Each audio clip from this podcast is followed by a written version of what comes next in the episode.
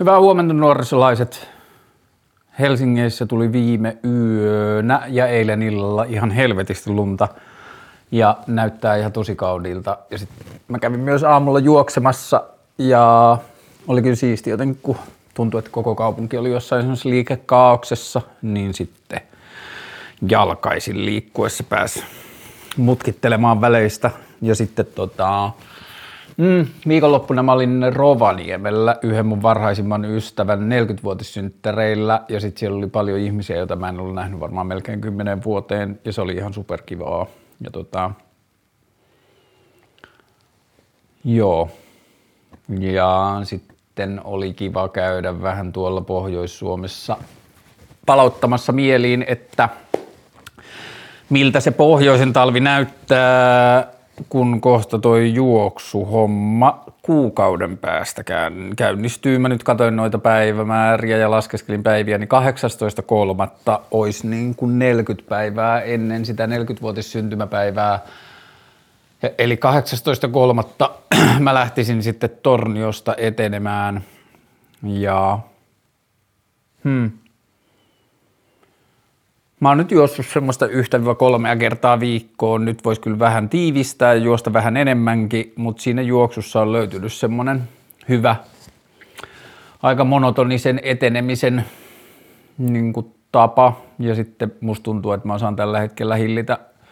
vauhtia aika hyvin ja pitää sen semmoisena niin kuin koko ajan miellyttävänä. Rovaniemellä mä juokseen kaverin kanssa ja me juostiin kuitenkin ihan semmoista niin kuin keskivertoreipasta 10 kilometrin tuntivauhtia ja sekin tuntui yllättävän hyvältä kyllä. Niin sen suhteen on kyllä aika jotenkin innostunut ja odottavainen fiilis, mutta siitäkin oli jotain kysymyksiä. Kysymyksiä oli tullut niin hyvin, että ehkä mulla ei ole sen enempää höpöteltävää tai ei ole tarvetta höpöteltävää muuten. Voidaan mennä suoraan näiden kysymysten kautta.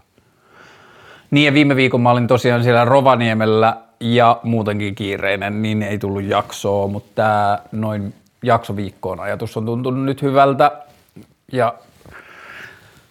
luonnollisesti sitten kun mä oon juoksemassa, niin sit se ei varmaan kyllä onnistu, mutta sit voisi ehkä tehdä jonkun Insta-liven sieltä tien päältä tai jotain, mutta joo. Olympialaiset ja nationalismi. Olympialaiset meni kyllä henkilökohtaisesti ihan tosi ohitse. Öö, Mä katoin yhteensä olympialaisia varmaan 15-20 sekuntia. Mä katoin sen paipin voittaneen japanilaisen jäbän ekan hitin ja sitten kun se pyöri kolme kertaa pään ympäri, niin sitten mä olin silleen, että okei, tämä ehkä riittää mulle. Ja sitten sen saman jäbän pikkuproidin eka hitti, kun se teki jonkun seitsemän metrisen olisiko sulla frontside airin, mutta joka tapauksessa siitä mä katsoin jotain kuvia – ja totesin, että lumilautailu ei ehkä välttämättä, tai tämmöinen kilpailu lumilautailu ei välttämättä ole ehkä se sama laji, mihin mä oon aikoinaan tutustunut, mutta ää, olympialaisia muuten seurasin tosi vähän. Aina jostain aamun lehdistä näin, että joku Iivo Niskanen on voittanut jotain ja sitten ää, siellä Rovaniemellä me juhlittiin niitä synttäreitä jonnekin aamun neljään ja sitten lauantai ja sunnuntai välisenä yönä ja sitten kahdeksalta aamulla mä heräsin siihen, että se mun kaveri – huumorimiehenä soitti täysillä ihanaa leijonat, ihanaa kappaletta, kun se oli herännyt sattumalta. Joskus kahdeksan maissa laittanut telkkari päälle ja huomannut, että kolme minuuttia peliaikaa ja Suomi on voittamassa olympiakultaa, niin sitten se herätti meidät muut siellä uinuvat. Ihanaa leijonat, ihanaa kappaleella. Ja se oli vähän niin kuin mun olympialaiset tänä vuonna. Öö. Ja en tiedä, jotenkin niin kuin olisi kiinnostava, var, niin kuin olisi kiinnostava nähdä jonkun, sanotaan vaikka olympia- tai niin kuin jääkiekkomenestyksen jotain heijastevaikutusta. En mä tiedä, pitäisikö sitä tutkia jostain internet-sisällöistä tai jotain, mutta että jotenkin, että kuinka tosissaan joku, tai kuinka iso juttu joku jääkiekon maailmanmestaruus 2011 tai olympiakulta nyt on ollut, että – kun itselle tuntuu, että toi otettiin jotenkin pienemmin, niin johtuuko se vaan siitä, että ei ole itse seurannut, tai johtuuko se siitä, että se lajin niin kuin, loppuottelu on pelattu joskus kuudelta aamulla, ja sitten se on vähentänyt seuraajakuntaa tai onko ollut jotain isoja megatrendejä, että joidenkin joukkue maajoukkueen menestyksen kiinnostus tai se, että NHL-joukkueet ei osallistunut olympialaisiin. Anyways, olisi kiinnostavaa nähdä jostain niin pitkältä kuin dataa löytyy, että minkälaisen niin kuin, impactin joku menestys aiheuttaa tai miten siihen suhtaudutaan ja onko se esimerkiksi tämä olympiakulta jotenkin meneekö se niin kuin vähemmällä huomiolla vai onko tämä vain joku kognitiivinen dissonanssi itselle, kun seuraa huonosti, niin sitten se tuntuu, että se on niin kuin pienempi asia. Mutta joo, en mä tiedä, ehkä olympialaisista itselle sen etäseuraamisen tuloksena, niin ehkä eniten jäi mieleen se taitoluistelu ja se venäläinen nuori, joka ensin jäi kiinni dopingista ja sitten sai vielä jatkaa kisaamista ja sitten kun kupoli tai sipuli petti, niin sitten valmentaja nöyryyttää jotenkin julkisesti, niin sitten siitä näytti syntyvän jotain uutta keskustelua tai Freesing tuntoista keskustelua, että jotkut, niin kuin, olikohan Susanna Kokko ja jotain muita ammattiluistelijoita ja sitten ilmeisesti niin kuin kansainvälisestikin jotain luistelujengiä oli sitä mieltä, että pitäisikö tuollaisen niin huipputason luistelun osallistumisikäraja nostaa, tai mä en tiedä puhuko ne kaikesta urheilusta vai puhuko ne vaan omasta lajistaan, mutta että pitäisikö osallistumisikärajaa nostaa johonkin 16 tai vaikka 18 vuoteen – ja ehkä tommonen juttu, että joku valmentajan niin kuin nöyryyttäminen tulee kameralle, niin ehkä se on vaan hyvä juttu, että se niin kuin, kulttuuri vähän avautuu sieltä, että vaikka mä en, mäkään en ole kovin läheltä urheilua seurannut, mutta että niin kuin vuosien varrella on kuitenkin kuullut jotain kavereiden lasten ja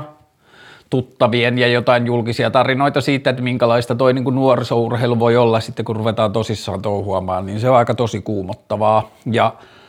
jos ei jotain niin kuin tapahdu tai jos ei tule semmoista niin kuin ravistelua, niin sittenhän kukaan ei, tai sittenhän se vaan niin kuin, mä luulen, että se vaan niin kärjistyy ja pahenee vuosi vuodelta, että jos valmentajat pystyy sanomaan, että muutkin maat tekee tällä tavalla, että tätä se menestys vaatii,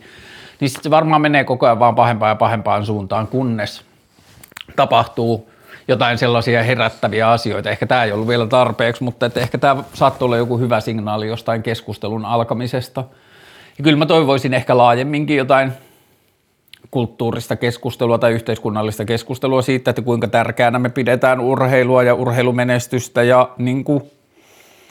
nuorten ja varsinkin lasten alistamista semmoiselle niin kuin tavoitteelliselle urheilulle – ehkä mun mielipiteellä tässä asiassa ei ole hirveästi merkitystä, mutta että on vuosi vuodelta jotenkin hankalampi perustella itselleen, minkä takia joidenkin kahdeksanvuotiaiden pitäisi harjoitella monta kertaa viikossa jotain urheilulajia vain siksi, että menestys vaatii sitä, että onko se menestys oikeasti niin arvokasta, että siihen kannattaa uhrata lasten elämää. Kun tuntuu, että lapselle arvokkain elämä olisi sellainen, jossa se saa jotenkin kokea mahdollisimman paljon erilaisia asioita ja altistua erilaisille vaikutteille ja tulla inspiroituneeksi ja niin kuin nähdä asioita ja tekemistä ja mahdollisuuksia mahdollisimman eri kantilta, niin sitten tuommoinen niin kuin menestyshakuinen urheilu vie kyllä sitä vääjäämättä lapselta pois ja se ei tunnu jotenkin kovin freshiltä. Mutta toivotaan, että se oli näiden olympialaisten jotenkin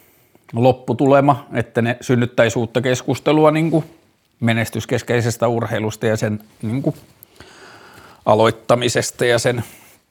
siitä kasvatuksesta. Ähm, puhutaan aina rakkauskumppanista. Uusi sana. Onko sille joku tarina? Ähm, ei sille ehkä ole sen enempää mitään tarinaa kuin se, että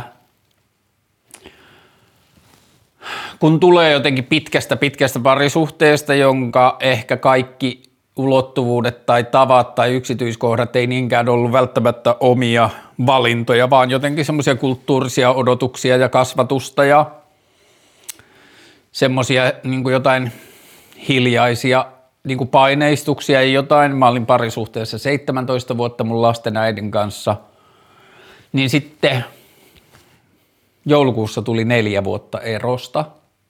avioerosta, niin sitten sen jälkeen jäi kyllä semmoinen ajatus, että ei halua päästää elämässään jotain parisuhde- ja rakkausasioita, vaan semmoisille raiteille, mitä oletetaan tai miten jotenkin niin kuin jotkut hiljaiset rivin välit tai joku semmoinen niin hiljainen kommunikaatio ja hiljainen odotus niin kuin esittää, niin sitten ehkä jotenkin on tullut varovaisuus jotenkin termeistä lähtien semmoiseen niin perinteiseen parisuuden malliin tai perinteisiin johonkin malleihin. Ja tämä ei nyt ehkä liity mihinkään, tai tämä ei ole niin oikeastaan anti mitään. Tämä on vaan niin kuin pro itsemäärittely ja pro sen parisuhteen sisäinen määrittely. Niin jotenkin ehkä semmoisista ajatuksista on tullut jotenkin semmoinen niin kuin, ei ehkä kavahtaminen, mutta jotenkin semmoinen varovaisuus, jotain sanoja puoliso tai tyttöystävä tai poikaystävä tai ää, mitä ikin niin kuin perinteiset termit on, niin sitten tämmöinen rakkauskumppani tai rakkauskollega tuli jossain vaiheessa vaan jonain semmoisena, että hmm, tätä tämä nyt on, että tämä on niin kuin rakkauskumppanuus, että pidämme toisistamme valtavasti ilman suurempia suunnitelmia tulevaisuudesta, molemmilla niin kuin jotain omia reppujaan kannettavana ja niin kuin omia ajatuksia ja varovaisuuksia ja jotain muuta. Ja sitten varsinkin itsellä, tai ainakin itsellä semmoinen niin kuin syvä tarve olla määrittämättä tai välttää määritelmiä tai välttää odotuksia tai kategorioita tai lokeroita, niin jostain sieltä on sitten tullut ja kummunut semmoinen ajatus, niin kuin, tai ei se välttämättä ole ehkä ajatus, se on vaan niin kuin, se voi olla vaan semmoinen niin kuin joku luontainen refleksi välttää jotain semmoisia niin valmiita polkuja ja valmiita asetuksia – ja sitten ehkä tämä on vaan joku mind game, että kun käyttää eri termejä, niin sitten se vaan niin kuin ylläpitää ja pitää hereillä jotenkin semmoista ajatusta siitä, että niin kuin olisi koko ajan tarkkana ja jotenkin parisuhteeseen liittyvät jotenkin askeleet ja suunnat ja edistykset ja jotain, että ne olisi niin kuin valintoja ja niin kuin tietoisia valintoja tai tietoisia suuntia, eikä vaan jotain semmoisia niin oletuksista ja niin kuin perinteistä ja jostain kulttuurista tulevia näin näitä asioita tehdään, tyyppisiä asioita, niin sen takia ehkä se ajatus on sellainen.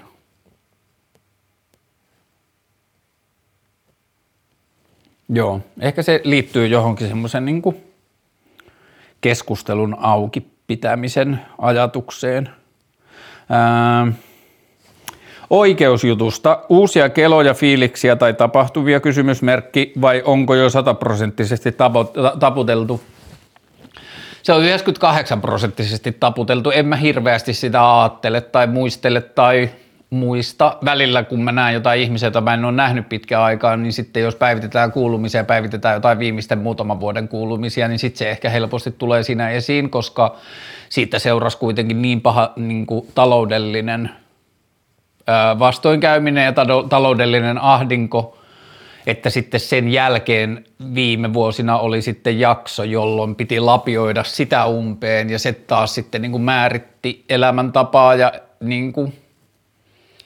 elämänlaatua aika pitkään ja sitten nyt sitten on päästy ulos, niin sitten kun juttelee ihmisten kanssa ja käy läpi viime vuosia, niin sitten se asia, niin kuin se oikeusjuttu ja sitä edeltäneet tapahtuneet tulee niin kuin pinnalle, mutta aika vähän sitä tulee kyllä ajateltua enää ja se on pääasiassa taputeltu. Ainoa mitä mä pidän sieltä jossain takaraivossa hengissä on se, että mä edelleen haaveilen siitä, että mä tapaisin sen tyypin ja tapaisin sen jossain sellaisessa tilanteessa, että sen olisi vähän niin kuin pakko kohdata, mutta jotenkin keskustella mun kanssa, selittää mulle missä mennään tai niin kuin, että mitä tapahtui ja miten se kelaa siitä asiasta, niin ehkä mä jostain sellaisesta haaveilen, mutta muuten se kyllä, että se loppui ja mä jouduin luopumaan siitä oikeus, oikeustaistelusta sitten loppujen lopuksi, niin kyllä se niin kuin oli periaatteessa voitto sitten henkisesti loppujen lopuksi, että sitten pääsi niin kuin eteenpäin ja sitten saattoi päästää irti ja niin edelleen. Niin kyllä se oli selkeästi oikeasti oikea päätös. Jos en mä olisi päästänyt siitä irti, niin mä varmaan mä luulen, että se oikeustaistelu olisi vieläkin kesken ja niin kuin – taloudelliset riskit kasvaisi edelleen ja mä olisin ainoa ihminen, joka niin kuin jotenkin kävisi sitä oikeustaistelua tai osallistuisi siihen oikeustaistelun yksityishenkilönä, että kaikki vastapuoli olisi niin kuin jonkun organisaation ja niin kuin tuommoisen fasadin ja lakimiesten takana, että mä sa, niin kuin joutuisin kantamaan sitä itsekseni, niin tosi niin kuin mielissään, että – että se nyt on pois, vaikka se päättyykin vähän ikävästi. Mm. Mielipide The Strokes ja muu saman aallon kitaran musa. Ää, silloin kun toi ää, Strokesin, onko se levyn nimi Isti Sit vai onko se niinku, hetkinen, joudun vähän googlaamaan muistin virkistykseksi. Ää, se alkuperäinen levyn kansihan on muuten, ää, joo, Istisit, se alkuperäinen levyn kansi, jossa on se pylly ja hanska, niin sehän on yksi hienoimmista, mutta sitten jostain syystä, oliko se Eurooppaa tai jotenkin muuten, mutta levyyhtiö ilmeisesti säikähti sitä ja sitten sit on se toinen levyn kansi, jossa on jotain partikkelisuihkuja tai jotain, mutta joo, siis Strokesia on tullut kuunneltua vuosien varrella ihan tosi paljon, ja varsinkin silloin, kun se Istis It tuli, niin sitten mun mielestä Julian Casablancas ja mikä sen basistin nimi on, Nick, jotain, niin ne oli mun mielestä kyllä about maailman siisteimpiä tai jotenkin tyylikkäimpiä jätkiä, ja sitten se Nick, fuck, mä en nyt muista sen basistin nimeä, mutta se on kyllä varmaan yksi söpöimmistä kundeista. Mutta joo, kyllä mä sitä Istisit-levyä kuuntelen tasaisesti ja sitä, sit sitä seuraavaa. Ja olen kaikkia Strokesia kuunnellut, mutta niitä kahta ehkä eniten. Ja kyllä sellaisella rockilla on niinku joku paikkansa mun sydämessä ja kyllä mä siihen palaan jatkuvasti. Mä löysin muuten tänään sellaisen bändin kuin The, The Manchester Orchestra, että jos – muistaa sellaisen bändin kuin Band of Brothers, niin siinä The Manchester Orchestrassa oli tosi paljon samaa meininkiä. Vähän semmoista niin kuin parta-indie. Ja joo, mä kuuntelin sitä aamun ja ihan muutaman biisin perusteella niin tosi tosi hyvän oloinen bändi ja miellyttävä meno. Voisitko tehdä joskus uuden jakson Fedian kanssa? Voisin varmasti. Mä oon viettänyt viime aikoina Fedian kanssa aika paljon aikaa. Me ulkoillaan ja juostaan yhdessä – ja mua edelleen harras, ha, harmittaa se Fedia-haastattelu, jonka mä tein silloin joskus puolitoista vuotta sitten. Se on ainoa jakso muistaakseni tähän mennessä, jossa on mikrofonissa ollut joku häikkä. Siellä oli tullut sellainen sähköhäiriö, semmoinen surina, ja sitten mä yritin jollakin efektillä poistaa sitä, ja mä sain kyllä sen surinan pois, mutta sitten se niin äänenlaatu siitä haastattelusta muuten kärsi niin se haastattelu on kyllä siellä YouTubessa ja Spotifyssa, mutta mua kyllä vähän harmittaa, että se on vähän huonolaatuinen ja Fedja puhuu tosi siistejä juttuja sitten junamatkailusta ja muusta. Mutta joo, voisin kyllä ehdottomasti tehdä Fedian kanssa uuden jakson jossain vaiheessa. Ää, kuvaile tyyliäsi. Huh. Mä joskus aikaisemmin, joskus kymmenen vuotta sitten mä mietin, että mä haluan pukeutua sillä tavalla, että ne on niin jotenkin klassisia ja perinteisiä ja lähes mitään sanomattomia vaatteita, mitä mä käytän, että mun tavannut ihminen ei muista mun vaatteista yhtään mitään tai että kukaan ei kiinnitä huomiota mun vaatteisiin, kun ne on niin silleen valkoista ja farkkuja ja kauluspaitaa ja niin kuin vaan silleen tavallisia vaatteita, harmaa kollegepaita. Ja se jäi niin kuin aika paljon, vaikka mä nyt sitten ehkä viime vuosina on jotenkin ostanut enemmän värikkäitä vaatteita ja jotain muuta, niin kyllä se perusajatus on, että kyllä mä yritän ostaa ainoastaan vaatteita, jotka on ollut olemassa jo vuosikymmeniä sitten. Että niihin on joku, syntynyt joku semmoinen niin ajattomuuden henki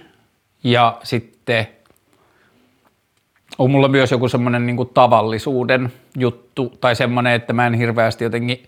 kyllä mä fiilistelen usein muilla, mutta että mä en itselle oikein välitä mistään sille erikoisvaatteista tai muotivaatteista, että kyllä mä pyrin, joo, kyllä mä pyrin niin pukeutumaan jotenkin tosi, mm, varmaan klassisesti, mutta sitten mä ehkä henkilökohtaisesti tykkään käyttää värejä vähän enemmän kuin mitä miehille on yleisesti tarjolla ja sitten – ehkä poikkeuksena johonkin keskivertopukeutumiseen, niin mä ehkä käytän vähemmän mustia vaatteita kuin ihmiset yleisesti. Ehkä jotenkin näin. Otatko usein epäonnistumisen mahdollisuuden huomioon? Onko se joskus tullut yllätyksenä? Milloin? Öö, mä mietin epäonnistumista just tänään, kun mä olin aamulenkillä ja sitten mä mietin tätä tulevaa juoksuprojektia. Ja siis Mm, ei pitäisi ehkä olettaa, että kaikki kuuntelijat kuuntelis kaikkia vlogeja, niin tämä juoksuprojekti, mistä siis alussakin viittasin, on siis lyhykäisyydessään sellainen, mä oon puhunut tästä ehkä toissa vlogissa tai jotain pari jaksoa sitten, Mutta lyhykäisyydessään, kun mä täytän huhtikuun lopussa 40, niin mä sain joskus syksyllä idean, että 40 päivää ennen niitä syntymäpäiviä mä lähden juokseen Torniosta, eli mun lapsuuden kodista tänne Helsinkiin. Ja se on 730 kilometriä ja mä oon laskenut, että se on 33 puolimaratonia. Eli jos mä juoksen puolimaratonin päivässä, niin mulla olisi niinku seitsemän huilipäivää sille 40 päivälle. Anyway, tänä aamuna kun mä olin lenkillä – niin mä mietin sitä niin kuin epäonnistumista esimerkiksi siinä projektissa, että mä en vaan ole jotenkin niin kuin tajunnut, kuinka perseestä se on tai kuinka raskasta se on tai että mun kroppa menee paljon enemmän paskaksi kuin mä oon ajatellut tai mikä ikinä se onkaan, että mä niin kuin epäonnistun siinä, niin sitten, tai epäonnistuisin, niin sitten Mm, kyllä mä oon aika paljon tehnyt viime vuosina paljon, niin töitä siihen, että mä en antaisi jotenkin ulkopuolisten ihmisten odotusten tai ulkopuolisten ihmisten mielipiteiden, mielipiteiden tai kommentaarin vaikuttaa siihen, miten mä itse koen asioista. Että jos vaikka se päätyisi jollain tavalla epäonnistumiseen tai keske, keskeyttämiseen tai jotain, niin sitten se on niin kuin mun juttu et mä en ole niinku velkaa kellekään muulle niinku minkäänlaista jotenkin onnistumista, että se on vaan niinku jotenkin mun henkilökohtainen asia – niin ehkä toi ajatus laajemminkin on sellainen, joka vähän niin kuin kuvaa jossain määrin mun suhdetta epäonnistumiseen, joka voi olla, että se on niin kuin, voihan sitä ajatella, että se on niin kuin raukkiksen suhtautuminen elämään, että tekee elämässä vaan sellaisia asioita tai määrittää ne säännöt tai määrittää sen pelin sellaiseksi, että ei voi epäonnistua, että niin kuin selittää etukäteen, että kaikki jotenkin lopputulemat on mahdollisia, kaikki lopputulemat on hyväksyttyjä ja niin edelleen – niin voihan se olla, että se on mun jotain sisälle syvälle kapseloitunutta epäonnistumisen pelkoa ja sitten mä vaan teen maailman sellaiseksi, että mä en voi epäonnistua, mutta kun musta tuntuu, että mä en ole hirveän onnistumiskeskeinen tai menestymiskeskeinen tai se ei tunnu niin kuin joku menestyminen tai onnistuminen tai joku sellainen, että se ei tunnu näyttelevän kovin suurta roolia mun elämässä – niin sitten ehkä samasta syöstä myöskään epäonnistuminen ei ole mulle kovin jotenkin silleen merkityksellinen asia. Ja sitten musta tuntuu, että mä suhtaudun asioihin jotenkin enemmän kokeilui, kokeiluina kuin jonain päätöksinä, että mä kokeilen asioita, ei niin, että mä päättäisin tehdä jotain. Ja sitten jos mä kokeilen asioita, niin epäonnistuminen tai keskeytyminen tai ei tavoitteen mukainen onnistuminen, niin sitten se muuttuu osaksi sitä kokeilua, eikä, että se vähän niin kuin välttää sen tietyllä tavalla sen epäonnistumisen kehikon. Mutta joo, joku menestyskeskeinen tai onnistumiskeskeinen ihminen voisi kutsua tätä niin kuin raukkamaiseksi filosofiaksi, mutta then be it. Ei mulla ole niin kuin, mulla ei ole ehkä tarvetta osallistua jotenkin semmoiseen niin menestymis- tai onnistumistavoitteiseen maailmaan, ja se voi olla raukkamaisuutta, mutta että se on niin kuin valinta tai filosofia, johon mulla on täys oikeus, eikä mulla ole niin kuin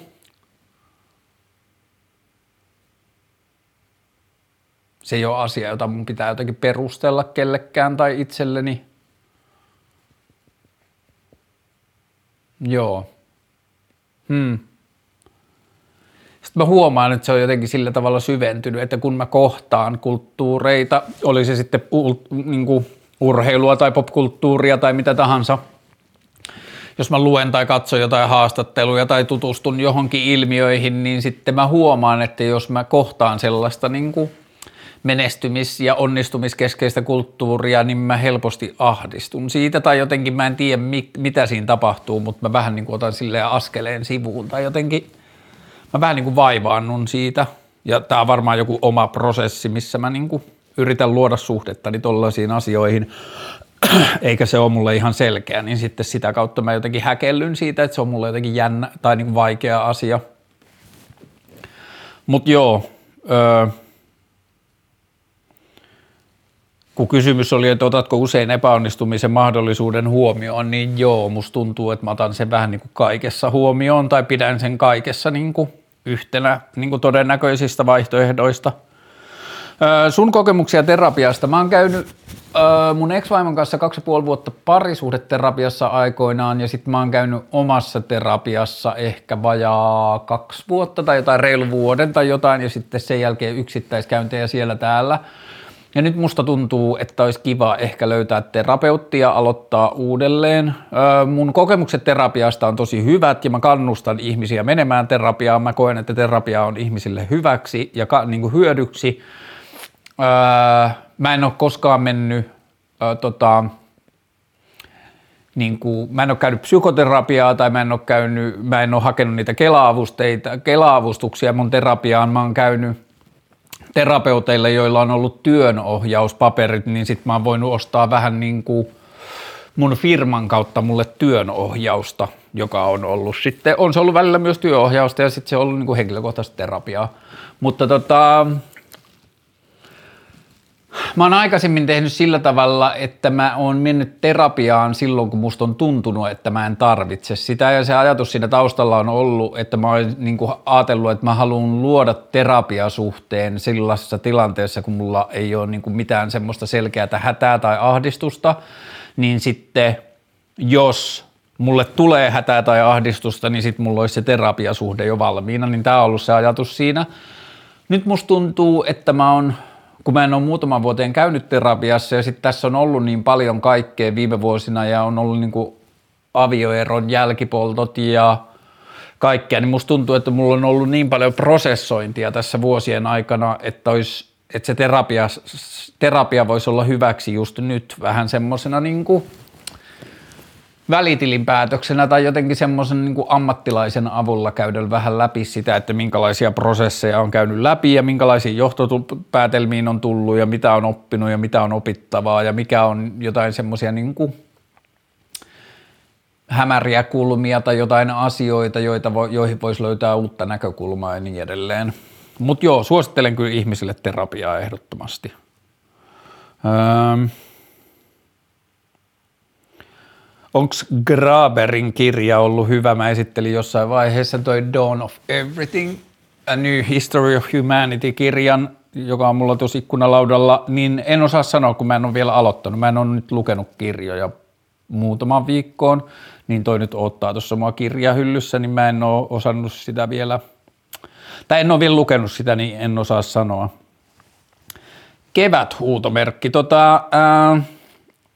Mä oon tosi fiiliksissä sit juoksuprojektista siinä, siitä, tai sen takia, että kun mä lähden Torniosta maaliskuun 18. päivä, niin mä sekä ajallisesti että maantieteellisesti juoksen kohti kevättä. Että kun mä lähden maaliskuun puolessa välissä täältä Helsingistä Tornioon, niin täällähän kevät on jo varmaan jossain määrin vähän niin kuin alkanut, mutta Torniossa on ihan täys talvi vielä – ja sitten kun mä oon seuraavat kuusi viikkoa suunnilleen tien päällä, niin sinä aikana Helsinki on siirtynyt kevääseen ihan rytinällä. Ja mä saan niin kuin tietyllä tavalla kokea niin kuin semmoisen turboahdetun kevään, että niin kuin sen kuuden viikon aikana kevät tapahtuu Suomessa tosi paljon ja sen 730 kilometrin aikana – mitä mä tuun pohjoisesta Helsinkiin, niin kevät tapahtuu myös tosi paljon, niin sit se voi olla tosi siisti. Ja se niin kuin, ehkä tietyllä tavalla inspiroi ja tuo siedettävyyttä siihen ajatukseen juoksemisesta tosi paljon. Että mä, ja ei sillä, siinähän saattaa olla, varsinkin alkupätkästä saattaa olla vielä tosi talvista ja saattaa olla tosi kylmää ja saattaa olla lumisateita ja saattaa olla ihan niin kuin tosi tosi talvimeininkiä, mutta että sen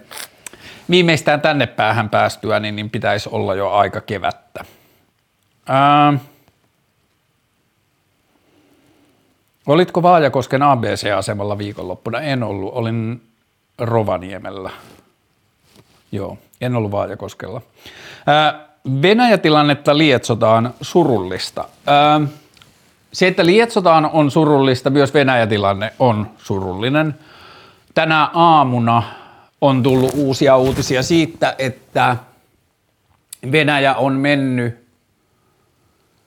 sinne Ukrainan separatistialueille ja jos mä oon ymmärtänyt oikein, niin ne viime yönä tai eilen illalla tapahtuneet asiat on jo sellaisia, joista Biden ja USA on sanonut aikaisemmin, että jos Yhdysvallat tekee, eikö jos Venäjä tekee näitä asioita, niin Yhdysvaltojen tai Naton tai niin kuin länsimaiden täytyy reagoida siihen. Niin voi olla, että tämä jakso on vähän sama sit myöhemmin kuin aikaisemmin, kun mä tein joskus silloin, kun korona alkoi, niin mä tein just koronan alkaessa jakson, jossa ei tiedetty mistään mitään, ja mä sanoin, että saattaa kestää viikkoja, jopa kuukausia, ja nyt kaksi vuotta myöhemmin, niin se niin kuin, näyttäytyy niin kuin erilaisessa valossa, niin ehkä tämä jakso voi olla vähän samanlainen, että kun me ei tiedetä yhtään mitään, ja tämä on niin kuin just – että tämähän voi olla, niin kuin, että tämä tussahtaa, tämä on vaan tämmöinen tussari ja niin kuin Venäjä tekee mitä Putin väittää ja sehän on niin kuin koko ajan väittänyt, että ei tässä mitään, että nämä on sotaharjoituksia bla bla bla, mutta eihän se niin kuin oikein siltä näytä. Kyllä se niin kuin, nyt on satelliittikuvia kaikista niistä niin kuin sotilaiden ryhmityksistä ja kaikesta, että kyllähän se on vähän kuumottavaa. Ja mulla on lähistössä lähellä ihmisiä, jotka ottaa jotenkin tosi vakavasti ja tosi ahistuneesti ton koko niin kuin Putin ja Venäjä tilanteen ja mä ymmärrän kyllä, että se voi olla ahdistavaa. Mä itse jotenkin suhtaudun siihen sillä tavalla, että kun mä en voi sille mitään, niin sitten myöskään se pelkääminen tai ahdistaminen ei niin kuin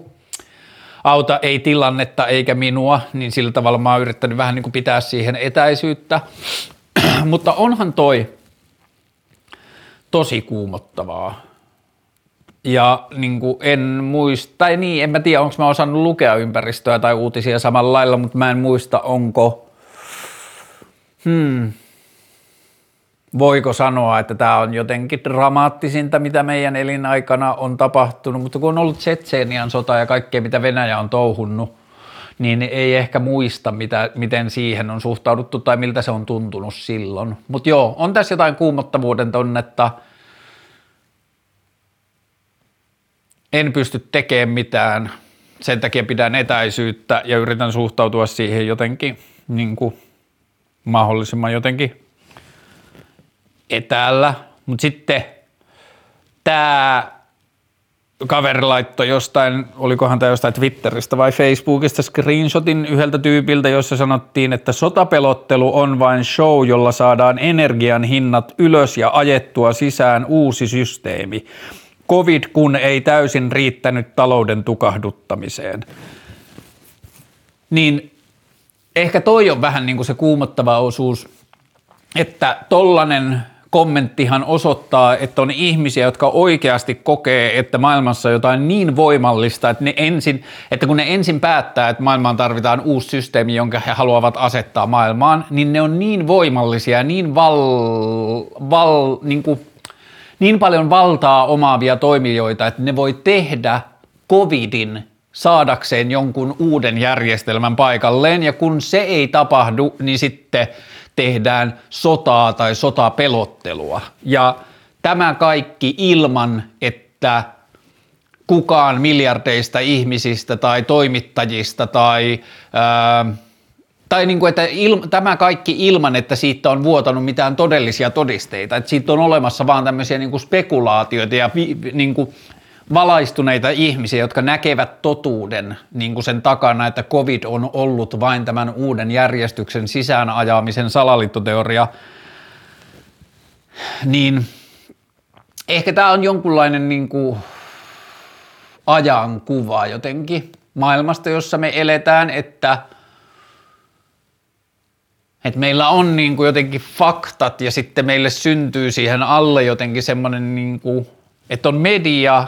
tai niin kuin silleen faktapohjaiseen tiedonvälitykseen pyrkivä media ja sitten meillä on sosiaalinen media, jonne syntyy omia semmoisia narratiiveja ja sitten kun niiden sisälle kapseloituu tarpeeksi, niin sitten ne alkaa tuntumaan yhtä todellisilta tai todelliselta, todellisemmilta tai todenmukaisemmilta kuin valtamedia – ja sitten niin kuin tietyllä tavalla sinne ei tarvita tai sinne ei haluta tihkuttaa enää niin kuin muita näkemyksiä, että sitten se niin kuin totuus alkaa olla varmistunut ja sitten haetaan vaan niin kuin narratiiveja, joka vahvistaa ja varmistaa sen totuudellisuuden. Niin se on ehkä niin kuin yksi kuumottava, tai en tiedä onko se kuumottava oikea sana, mutta että se on niin kuin yksi tämmöinen ulottuvuus kaiken tämän päälle, joka on tosi mielenkiintoista –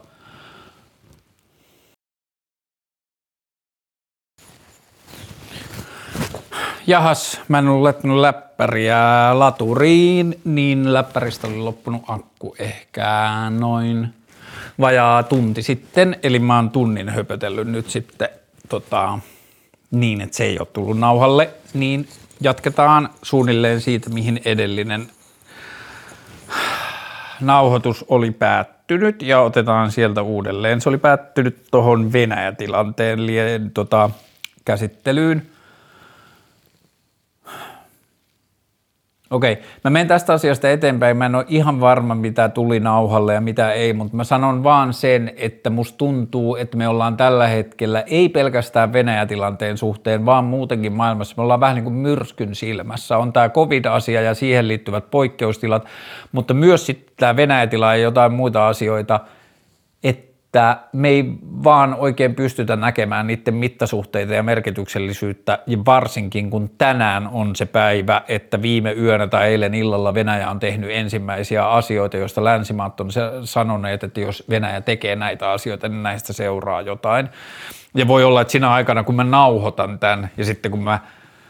ää, on nauhoittanut tämän ja avaan Hesarin, niin sitten selviää, että jotain isoa on tapahtunut. Mutta tota, kun tässä sanottiin, että Venäjä-tilannetta lietsotaan surullista, on se surullista, mutta on sekin surullista, että se Venäjä-tilanne on päällä. Ja kyllä mä oon miettinyt paljon sitä, että mikä olisi niin kuin paras tilanne jotenkin medialta käsitellä tätä asiaa, että se ei tuntuisi tai aiheuttaisi lietsomista. Ää, olitko Vaajakosken ABC-asemalla viikonloppuna? En ollut, mä olin Rovaniemellä. Pitkästä suhteesta eroaminen ja ydinperheen hajoaminen, miten se uskaltaa tehdä? Mä puhuin äsken tästä pitkän pätkän nauhalle, joka ei tullut nauhalle, mutta ehkä se ydinajatus siinä, kun mä hapuilin ajatuksia, niin oli se, että niin kauan kun kyse on uskaltamisesta, niin siihen ei ole välttämättä tehnyt tarpeeksi sitä niin kuin työtä sen tilanteen selvittämiseksi. Et mun oma kokemus on, että sitten siinä vaiheessa, kun se ne syyt eroon tai ne syyt jotenkin sen onnellisuuden mahdottomuuteen siinä parisuhteessa tai jotenkin se ajatus siitä yhdestä ainoasta elämästä ja sen suhteuttaminen siihen parisuhteeseen, missä on ja niin kuin tilanne ja ahdistus ja onnellisuus ja onnettomuus tai mikä ikinä, niin sitten kun siihen syntyy se kirkas näkemys tai selkeys, niin sitten se ei ole enää uskaltamisesta kiinni. Ja sitten siihen liittyy vähän se, niin kuin, mikä liittyy kaikkeen tällaiseen leap of faith-juttuun, että jos tietää sen oman totuutensa, puhutaan vaikka jostain yrittäjyydestä, että mä haluan työllistää itseni ja nyt mä oon töissä tämmöisessä duunissa, josta mä kärsin tai ahdistun, niin se ei tuu niin kuin helpottumaan siitä. Ja se ei ole tietyllä tavalla uskallusasia, vaan se on tietoasia, että – että se ei ole niinku uskallus astua tuntemattomuun, vaan se on tieto siitä, että ei ole muuta vaihtoehtoa kuin astua tuntemattomuun ja se, että mitä siitä seuraa ja mihin elämä menee sen jälkeen, niin se selviää vasta sitten, kun minä olen niinku tietyllä tavalla seurannut sen sydämeni äänen.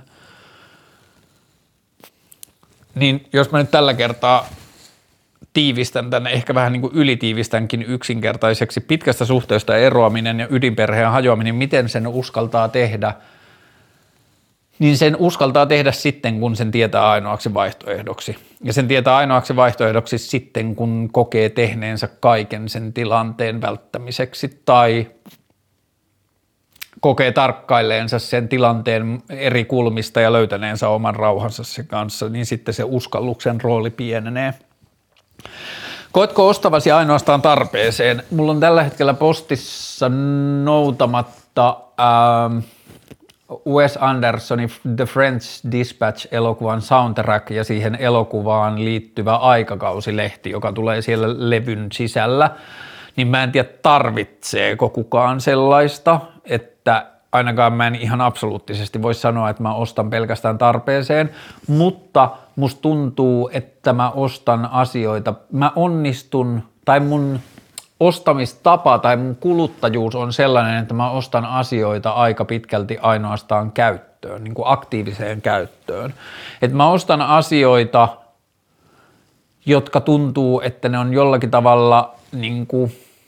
ilmaisseet puutteensa jo pidemmän aikaa, että mä huomaan, että, jo, että mä kaipaan jotain asiaa joissakin tilanteissa tai mä huomaan, että mä haluaisin tehdä jotain, mitä mä voisin tehdä, jos mulla olisi joku asia tai jotain muuta, niin se musta tuntuu, että mun kuluttamistapa on mennyt vähän sellaiseen suuntaan, että niin se on jotenkin käyttötarvelähtöistä – ja mä oon huomannut, että asiat, mitä mä oon viime vuosina hankkinut, niin ne kaikki on joko aktiivisessa käytössä, tai sitten jos ne on havaittu, että ne ei ole aktiivisessa käytössä, niin sitten mä oon myynyt ne eteenpäin, ja sitten sitä eteenpäin myymistä on tapahtunut koko ajan vähemmän ja vähemmän.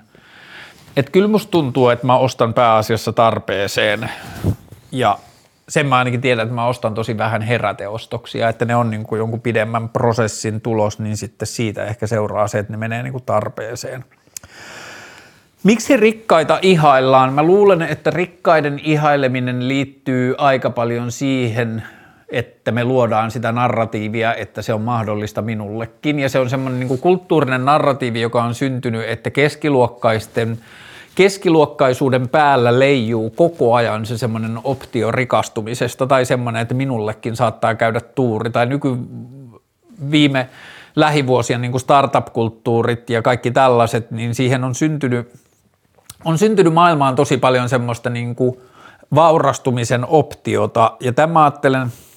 nyt saattaa mennä vähän sekaisin, että mä en ole ihan varma, että mitkä asiat tuli nauhalle ja mitä mä puhuin sen niin kuin tietokoneen sammumisen jälkeen, mutta että liittyen tähän niin kuin vaurauden epätasaiseen jakautumiseen,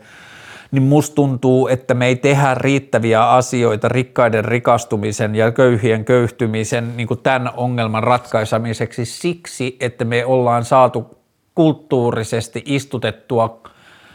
lähes kaikkiin se jotenkin se semmoinen optio vaurastumisesta, niin me ei niin kuin, jos ajatellaan vaikka kansanedustaja, kun saat kansanedustaja, niin sun tulot on jo 6-7 tuhatta euroa kuussa lähtökohtaisesti ja sitten samaan aikaan saat semmoisia niin yhteiskunnallisia pelimerkkejä, saat ehkä jotain hallituspaikkoja tai sulla alkaa syntyä jotain vaurautta, että sä rupeat sijoittamaan vähän tai sulla on se niin kuin kansanedustajana ollessa, sulla on se joku koti jossain Pohjois-Suomessa ja sitten sulla on lisäksi se Helsingin asunto ja niin kuin kansanedustajuus on vaan, ja niin sen pitääkin olla, mä ajattelen, mutta että se on aika hyvin palkattu duuni ja sä niin kuin nouset ylempään keskiluokkaan heti, kun susta tulee kansanedustaja –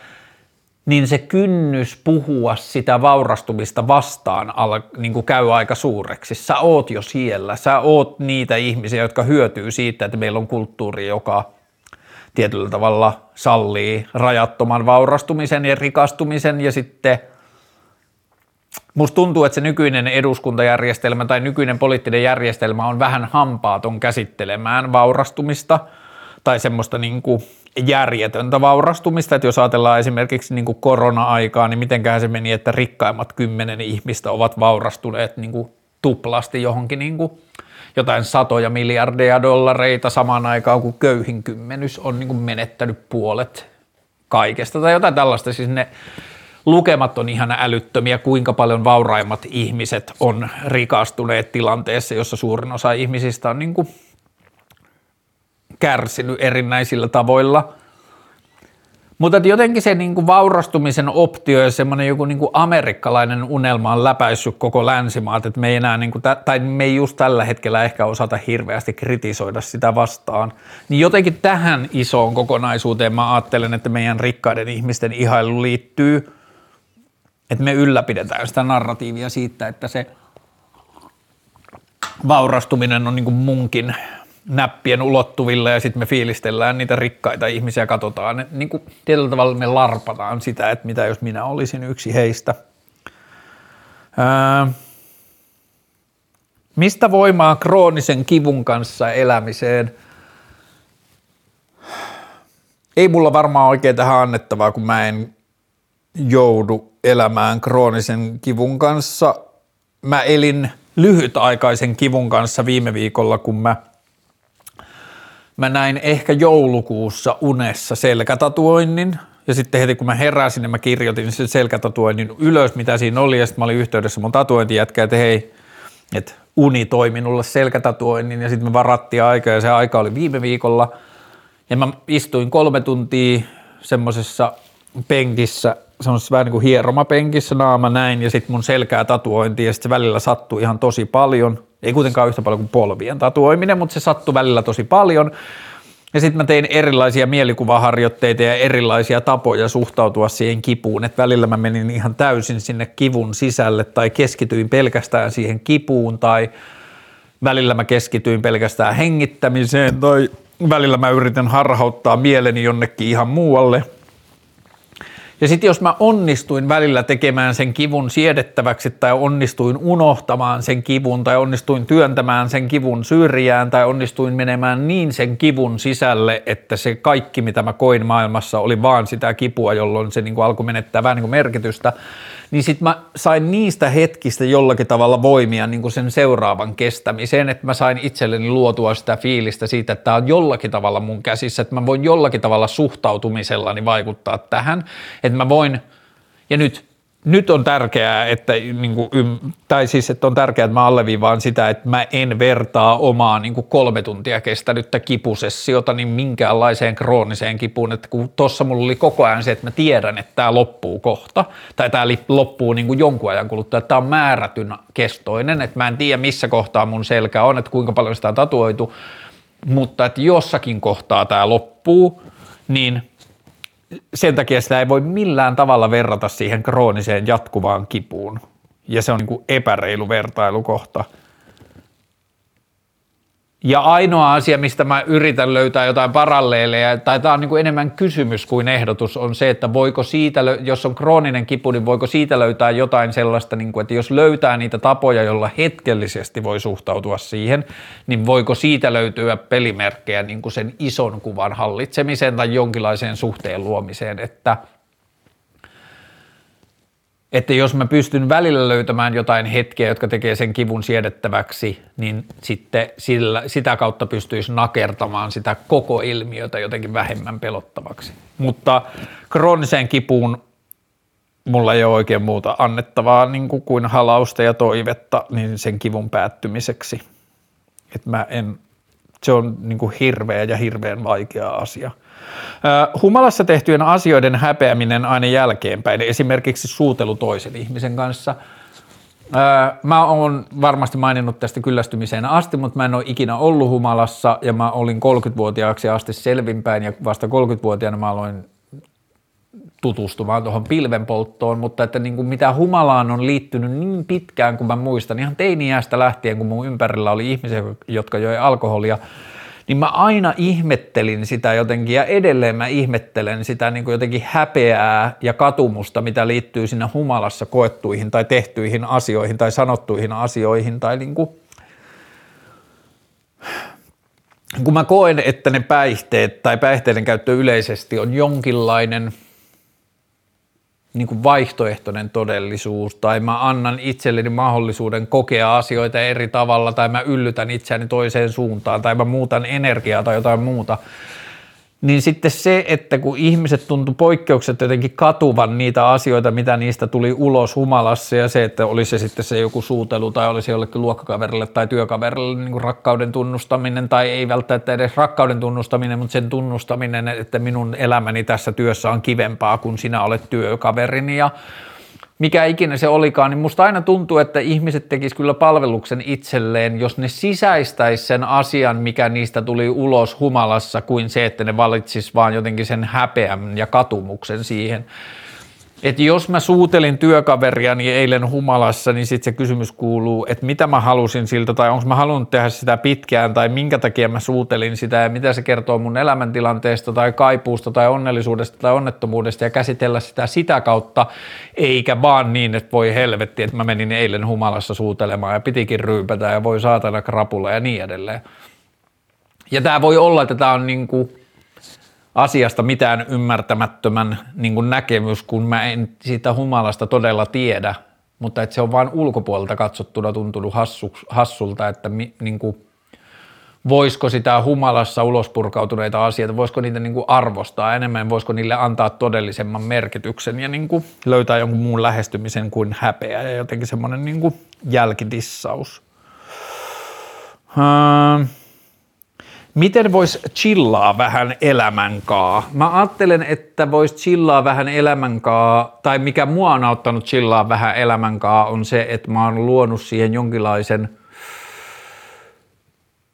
niin kuin sellaisen mittasuhdesuhtautumisen. Mä juttelin viikonloppuna tämän 40 vuotta täyttäneen ystäväni kanssa. Meillä oli molemmilla niin kuin viime vuosina jotenkin jonkun verran samoja kirjoja ja samankaltaisia ajatuksia, joihin me oltiin tultu samaa niin kuin eri kautta liittyen semmoiseen niin kuin maailmankaikkeuden historiaan ja ihmiskunnan historiaan ja niin kuin yleisesti jotenkin sellaisiin isoon mittasuhteisiin, että kun ymmärtää kuinka paljon ihmisiä että kuinka pitkä on maailman historia, kuinka pitkä on ihmisten historia ja sitten kun vielä yhdistää siihen sen, että kuinka monta siittiötä jokaisesta niin kuin raskauteen johtaneesta siemen syöksystä niin kuin päätyy sitten lakanoiden mukana pyykki. Tai se, että kuinka pieni todennäköisyys on saada kokea elämä ihmisenä – tai minä tahansa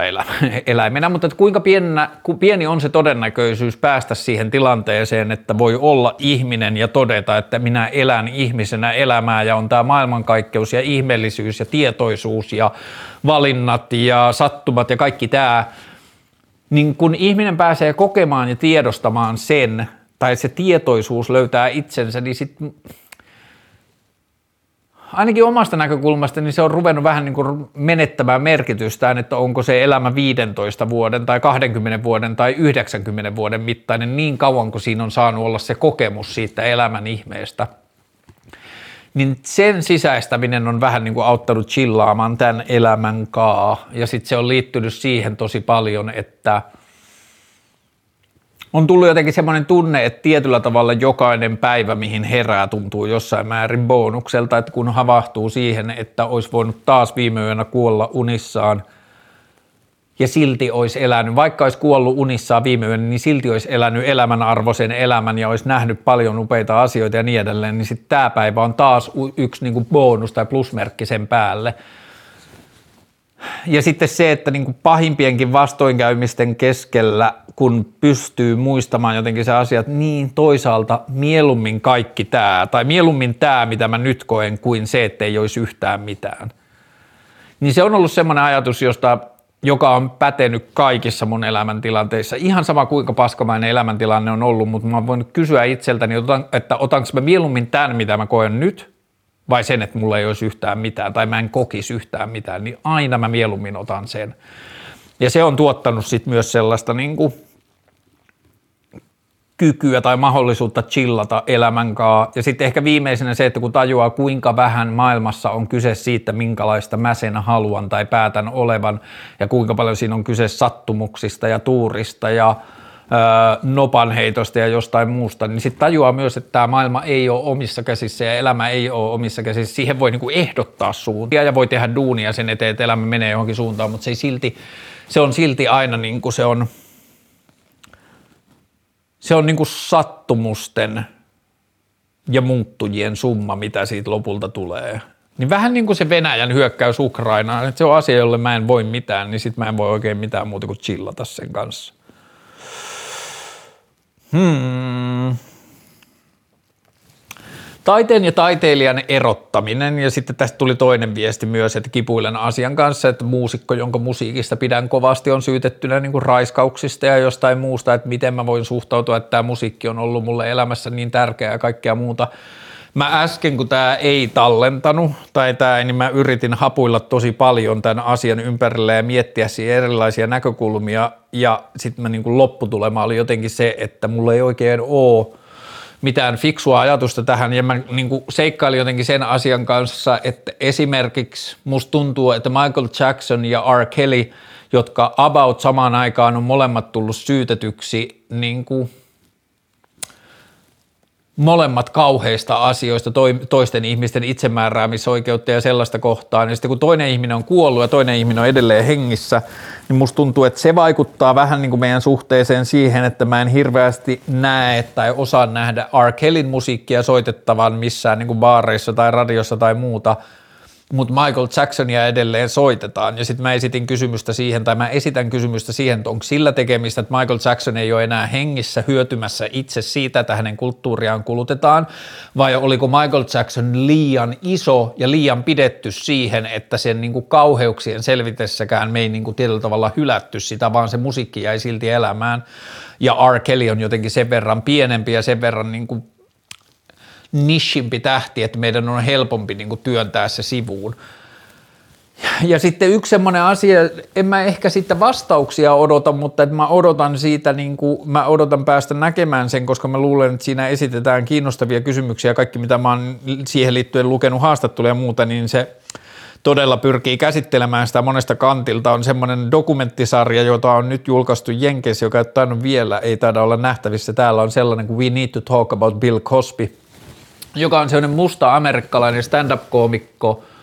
joka on fanittanut lapsesta asti Bill Cosbya, niin se alkoi tekemään sitten dokkaria siitä, että millä tavalla Bill Cosby vaikutti erilaisten koomikkojen elämään ja millä tavalla, ja siinä dokumentissa haastatellaan Bill Cosbyn uhria vuosien varrelta ja siinä haastatellaan koomikoita, jotka on junnuina fanittanut tai alkaneet stand-up-koomikoiksi Bill Cosbyn kautta ja muuta.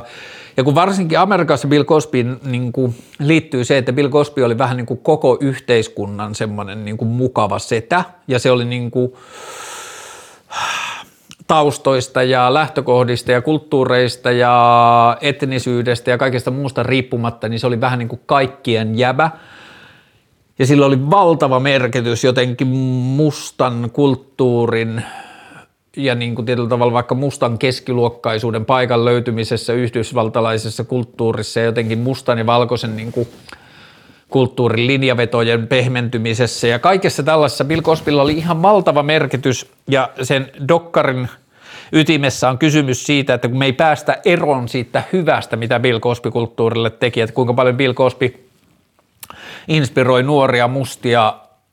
ihmisiä esimerkiksi näkemään mahdollisuuksia, jota ennen Bill Cosbya heille ei ollut missään näkynyt ja muuta, ja kuinka paljon se on synnyttänyt kaikkea hyvää ja voimaantumista ja muuta. Ja sitten vuosien jotenkin niin kuin hiljaisen kuiskimisen ja oudolla tavalla myös Bill Cosbyn omien vihjailujen jälkeen, että Bill Cosby saattoi jossain talkshowssa tai siinä omassa Bill Cosby showssaan esittää semmoisia niin ihmeellisiä vitsejä tai vihjeitä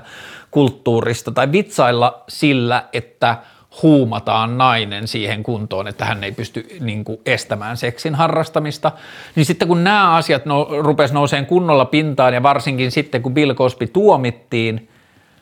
niin syntyi se on niin hämmentynyt tila, että mitä kaikelle sille hyvälle, mitä Bill Cosby-kulttuurissa aiheutti, niin mitä sille tapahtuu ja mitä me voidaan olla siitä mieltä. Ja mä en ole nähnyt vielä sitä dokkaria, mutta se dokkari tuntuu, että se on niin kuin jotenkin tosi ytimessä koko tässä laajassa keskustelussa siitä,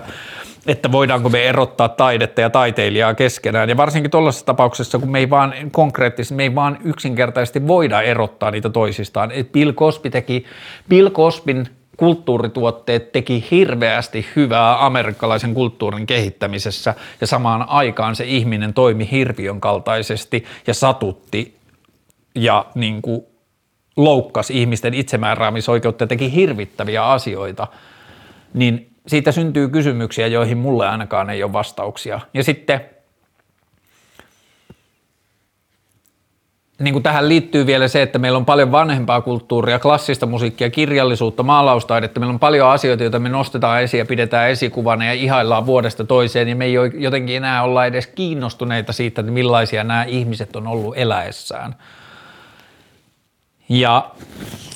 ehkä sitten niin kuin joihinkin Michael Jacksoneihin ja Bill Cosbyihin ja R. Kelleihin ja mihin tahansa niin kuin Kevin Spaceyhin ja kaikkien niin kuin tällaisiin niin kuin asioihin, mitä on noussut pintaan, niin ehkä me löydetään niihin suhtautuminen vasta sitten niin kuin vuosikymmenien päästä. Ja sitten jonkinlaista niin kuin laajempaa murrosaikaahan me eletään myös, että niin kuin vasta tämä ajatus siitä, että ihmisiä voidaan niin kuin oikeasti peräänkuuluttaa niin kuin vaatia niin kuin tietyllä tavalla tilille tekemisistään, niin se on noussut vasta niin kuin jotenkin tässä viimeisen 10-15 vuoden ja MeToo-liikehdinnän ja kaiken muun kautta, niin me ollaan ehkä myös vielä häkeltyneitä siitä, että mitä mieltä me voidaan olla siitä, tai mitä mieltä meidän pitää olla siitä, että Michael Jackson kaikkien niiden hittien ja kaiken niin kuin sen kulttuurisen kokemuksen lisäksi, mitä hän aiheutti, niin se niin kuin näyttää siltä, että se oli niin kuin pahemman luokan pedofiili, niin millä tavalla me suhtaudutaan siihen. Mutta joo, mulla ei ole hirveästi tähän vastauksia. Mä toivon siltä Bill Cosby-dokkarilta, tai mä oon lukenut siitä hyviä asioita, että se ilmeisesti saattaa pystyä antamaan jotain, niin kuin, ei nyt ehkä välttämättä vastauksia, mutta vastauksen kaltaisia tai uusia kysymyksiä keskustelun tueksi. Sitten toinen kysymykseen liittyen taiteilijoihin ja taiteen erottamiseen, niin mielipidettä kysytään Kanye-dokkarista, joka nyt alkoi tuolla Netflixissä ja siitä on tullut vasta eka osa, jonka nimi on Genius, jota mä ihmettelin pitkään, mistä se nimi tulee, kun mä eilen illalla tajusin lausua sen amerikkalaista, että sehän on Genius. Ja tota, se oli mun mielestä tosi hieno ja tosi hyvin tehty se eka osa siitä dokkarista ja Mulla on siis semmoinen henkilö, henkilökohtainen, lainausmerkeissä henkilökohtainen historia Kanien kanssa, että vuosina 2005-2008 mä sanoisin noin 15 vuotta sitten, ehkä yli 15 vuotta sitten Kanye piti se KanyeWest.comissa semmoista blogia, jonne se se ja varmaan muutamat assarit keräs jotain muotia, arkkitehtuuria, valokuvaus ja mitä musiikkia, kaikkia muuta tällaisia niin linkkejä ja löytöjä, mutta sitten Kania käytti sitä blogia myös semmoisen niin omaan – niin kuin tilittämiseen ja maailman avautumiseen ja se kommentoi jotenkin niin kuin reaaliaikaisesti paljon asioita ja niin kuin se oli semmoista tosi jotenkin henkilökohtaista se kommunikaatio. Ja se oli varmaan vähän samanlaista kuin mitä Twitter on nykyään, mutta että ne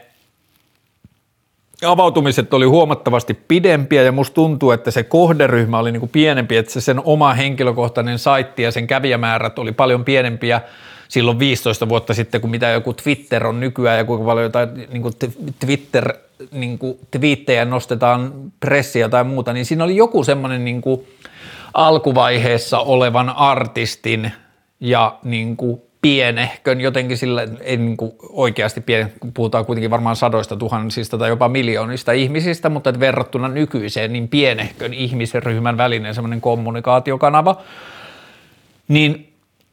siinä aikana mulle syntyi semmoinen niin kuin jotenkin näkemys tai ajatus Kaniesta, joka on tuottanut semmoisen niin kuin hauskan kulman siihen niin kuin jälkeenpäin seuraamiseen. Ja vaikka Kanye touhuaa ja tekee paljon asioita, joista mä en pysty niin kuin hirveästi fiilaamaan tai puolustelemaan tai jotain niin kuin, näitä taas viimeaikaisten niin kuin jotain sen hänen ekspuolisonsa niin kuin nykyisen poikaystävän uhkailu ja jotain tällaista, niin sehän nyt on vaan semmoista niin kuin ihmisperseenä olemista. Mutta se, mistä mä oon digannut vuosia ja aina jotenkin digannut Kaniessa, on ollut se kela siitä, että se on tuntunut, että sillä on tuntunut olevan aktiivinen prosessi kyseenalaistaa sitä, että mitä maailma väittää hänelle mahdolliseksi tai mitä maailma väittää niin kuin kenellekään kuuluvaksi tai mihin ihminen saa osallistua tai voi osallistua. Ja se on niin kuin tuntunut koko ajan kyseenalaistavan sitä, että mitä –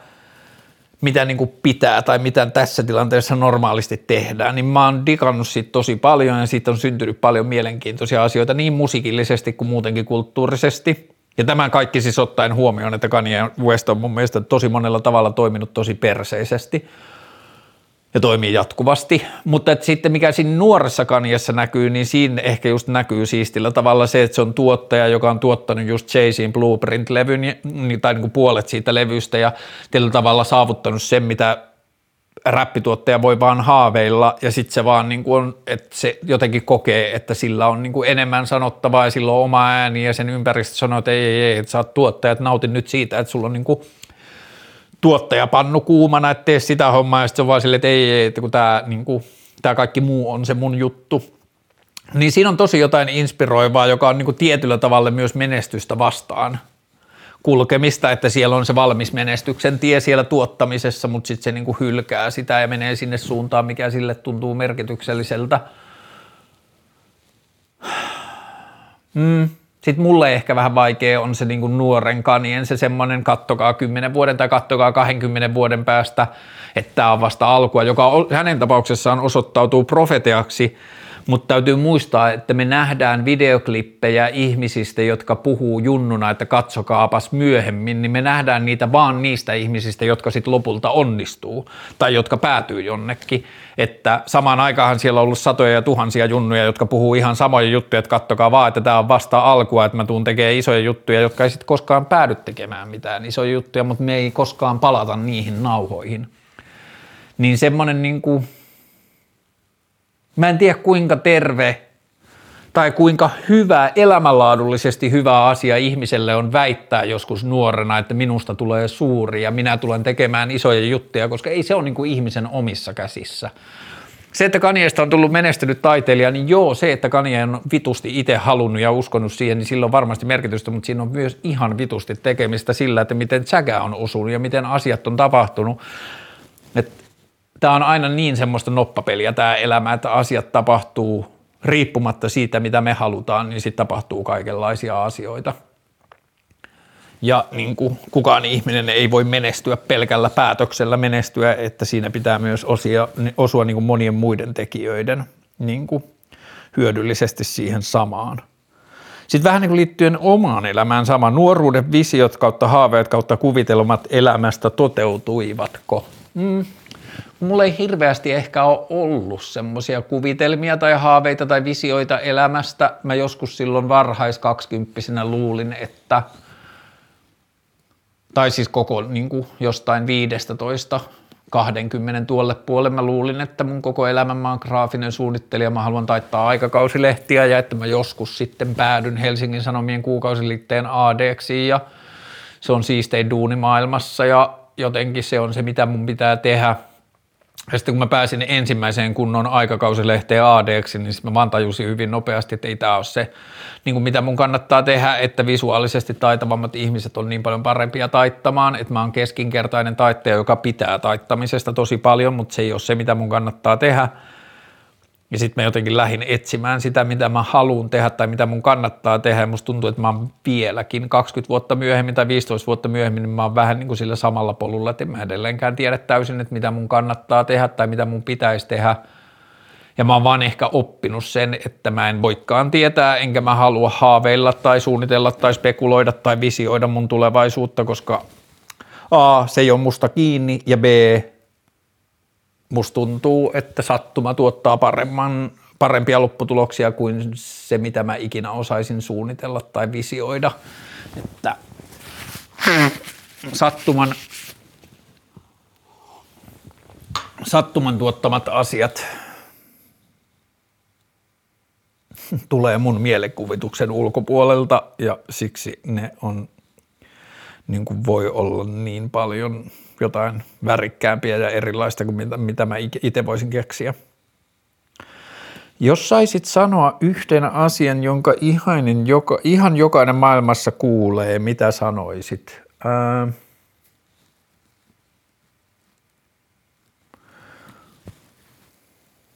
mm. Varmaan sen, että ihmisenä oleminen on huomattavasti vähemmän rajoitettua kuin mitä kulttuuri ja esikuvat ja tietyllä tavalla menestyksen mallit meille, yrit, niin kuin meille esittää. Ja että mitä enemmän ihmisiä astuu niin kuin poikkiteloin valmiiksi rakennettujen menestyskehikoiden eteen, niin sitä enemmän ne menettää merkitystään ja sitä laajemmin me opitaan näkemään niin kuin arvokasta elämää erilaisilla tavoilla. Jotain sen suuntaista. Ää, Mielipide seksityö, en ymmärrä miksi sitä kriminalisoidaan, en ymmärrä miksi siihen lasketaan moraalisia argumentteja, kun se ei liity muihin ihmisiin kuin seksityötä te- te- tekeviin tai ostaviin ihmisiin itseensä. Et silloin kun kaksi aikuista ihmistä tekee omasta tahdostaan jotain, niin muilla ei pitäisi olla siihen mitään nokan koputtava, koputtamista, ei varsinkaan lailla. Öö, se, että seksityöhön liittyy paljon ihmiskauppaa ja epäinhimillisiä oloja ja kaikkea muuta, niin liittyy tosi ison siihen, että sitä yritetään sulkea yhteiskunnan ulkopuolelle tekemällä sitä laittomaksi ja niin kuin rajoittamalla ja kieltämällä sitä, niin sit siitä seuraa sitä, että ihmiset joutuu tekemään sitä huonoissa oloissa ja niin kuin siihen liittyy kaikki se rikollisuus ja kaikki muu, että jos seksityö tuotaisi valvonnan piiriin – niin laittomien bordellien pyörittäminen muuttuisi järjettömäksi, joka taas sitten toisi sen koko duunin ja siihen liittyvät asiat valvonnan piiriin ja se, että ihmisillä olisi niin kuin voitaisiin varmistaa, että seksityöntekijöillä on oma passi omassa hallussaan ja ihmiset tekevät asioita omasta tahdostaan, niin Joo, seksityön pitäisi olla työtä siinä, missä kaikki muukin ihmisen omaan kehoon liittyvä työ, että se pitää olla niin kuin ihmisen omasta tahdosta lähtevää ja sitten muilla ei pitäisi olla siihen no, nokan kopauttamista. Ää, mielipide Jimmy Carr. Ää, on viettänyt jotenkin viimeisen vuoden aikana aika paljon YouTuben kautta aikaa Jimmy Carrin kanssa. Ensin sen 8 out of 10 Cats Countdown-ohjelman kautta – ja sitten sen jälkeen jotain muuta brittiläistä TV-viihdettä ja sitten jotain Jimmy Carr stand-up, stand-upia ja sitten nyt silloin taas sellainen uusi, kun I Just Told You So-niminen viihdeohjelma ja jotain. Mm. Vaikka mä en hirveästi yleensä pidä TV-viihteestä tai viihdekulttuurista laajemmin, niin Jimmy Carrissa on mun mielestä jotain todella hauskaa siinä, että se niinku – yllättävästi ja radikaalilla tavalla tulee ulos sieltä jotenkin semmoista normeista ja sitten se, että miten räävitöntä se huumori on, niin kyllä mä pidän siitä tosi paljon. Ja se, että niin kuin kaikki, huum, kaikki niin kuin tietyllä tavalla, kaikki asiat maailmassa kuuluu huumorin piiriin, niin kyllä mä tykkään siitä ajatuksesta tosi paljon. Ja tota, mm, Mm, ehkä mua vaan harmittaa, ja siis en mä tiedä, miksi, miksi mun mielipite, tai miksi mulla pitäisi olla edes mielipide siitä asiasta, mutta et kyllä mua vähän niin kuin se jotenkin toi kauneusleikkaus kautta toi tommonen niin kuin ihmisten esteettisyysobsessio tai ulkonäköesteettisyysobsessio, kaikki tommoset niin kuin Chibi Karha kyllä vitsailee, että paljon sillä, mikä on tietenkin fressiä, mutta että silloin niin kuin – hiuslisäkkeet ja naama on leikattu ja hampaat on laitettu uusiksi ja tietyllä tavalla semmoinen niin kuin, mä en tiedä. Ehkä mä en vaan tykkää siitä asiasta, että me luodaan julkisuuskuvaa, joka on silleen niin kuin epärealistista, niin ehkä mä toivoisin fiksuna pitämiltä ihmisiltä jotenkin parempaa niin kuin harkintakykyä, mutta ja kuten sanoin, niin ihmisillä pitää olla oikeus saada tehdä omalla kehollaan ihan mitä haluaa, niin ei mun mielipiteellä tässä asiassa pitäisi olla hirveästi väliä, eikä olekaan, mutta se on sellainen asia, joka mulla välillä henkilökohtaisesti tökkii Jimmy Carrissa, mutta hauska tyyppi joo. Mm, miltä sun normaali arkipäivä näyttää? Mä herään noin kahdeksan ja yhdeksän välillä. Mä teen töitä pari tuntia. Tai sitten mä käyn ennen töitä juoksemassa. Mä näen joko jonkun ihmisen lounaalla tai mm, usein mä näen ehkä jonkun ihmisen lounaalla. Tietenkin korona on vaikuttanut tähän niin eri vaiheissa eri tavalla – Ähm. Sitten mä ehkä teen lisää. Niin, se on ehkä niin kuin, että mun työpäivä on sellainen, että siihen pitkin siihen päivään on niin kuin, kuuluu erilaisia asioita, että mä saatan niin kuin hengailla ja katsoa YouTubea tai käydä juoksemassa tai nähdä jonkun ystävän lounaalla tai jotain, mutta sitten sinne väleihin niin kuin lomittuu sitä työpäivää, että tulee joku sähköposti tai tulee joku puhelu tai on joku puhelinpalaveri tai jotain, niin se mun työ on niin kuin siellä pikkupalasina pitkin päivää. Ja sitten mm, ehkä nyt korona-aikana se keskivertopäivä on sitten tota, ollut sitä, että mä jumitan himassa ja niin kuin, touhuilen tässä, mutta että sitten – noin keskimäärin joka toinen viikko, kun mä vietän aikaa rakkauskumppanini kanssa arkipäivisin, niin sitten ehkä tehdään enemmän jotain. Mutta joo, mä luulen, että mun normaali arkipäivä näyttää pääasiassa aika tosi samalta kuin ihmisen arkipäivät keskimäärin näin korona-aikana, mutta ehkä keskivertoon poikkeuksena mulla on ehkä vähemmän, tai mulla on vähemmän töitä kuin ihmisillä keskimäärin että mä nyt on päässyt sellaisen, tai mä oon nyt sellaisessa tilanteessa, että mun toimeentulo ei määrätty tehtyjen tuntien, vaan niin kuin mun työstä saadun koetun hyödyn mukaan. Ja sen takia mä niin kuin teen tällä hetkellä aika vähän tuntimääräisesti töitä. Ajatuksia ajahuoskarituaaleista. Öö, Ehkä tietyllä tavalla mun ajatukset ajahuoskarituaaleihin on aika samanlaisia kuin mitä ne on muutenkin psykedeleihin liittyen, että oikein käytettynä oikeassa elämäntilanteessa oikealla kunnioituksella suht, niin kuin suhtauduttuna psykedeellisillä kokemuksilla voi olla tosi positiivisia vaikutuksia ihmisen elämään. Ne voi antaa niin kuin vaihtoehtoisen näkemyksen ihmisen pään sisällä olevaan dataan tai elämään laajemmin tai maailmankuvaan ja kysymyksiin. Ja ne voi ravistella ihmisiä ja ne voi niin kuin auttaa ihmisiä jotenkin näkemään luutuneita asenteita tai jotain elämäntilanteita tai juttuja ja niin kuin joskus psykedeelit voi rohkaista ihmisiä niin kuin jonkun ajatuksen tai näkemyksen luo, joka ihminen on tiennyt todeksi jo aikaisemmin, mutta se ei ole vaan jotenkin uskaltanut todeta sitä ääneen. Mutta sitä taas, sit taas mitä ajahuoskaan tulee, niin ehkä jotenkin ihmisenä, joka tulee uskonnollisesta taustasta ja on kokenut se jotenkin tosi haitallisena ja pitää uskontoja yleisestikin haitallisena, niin ajahuaska-seremonioihin liittyy tosi paljon semmoista niin kuin hengellisyyttä ja uskomuksia, joista mä en hirveästi välitä.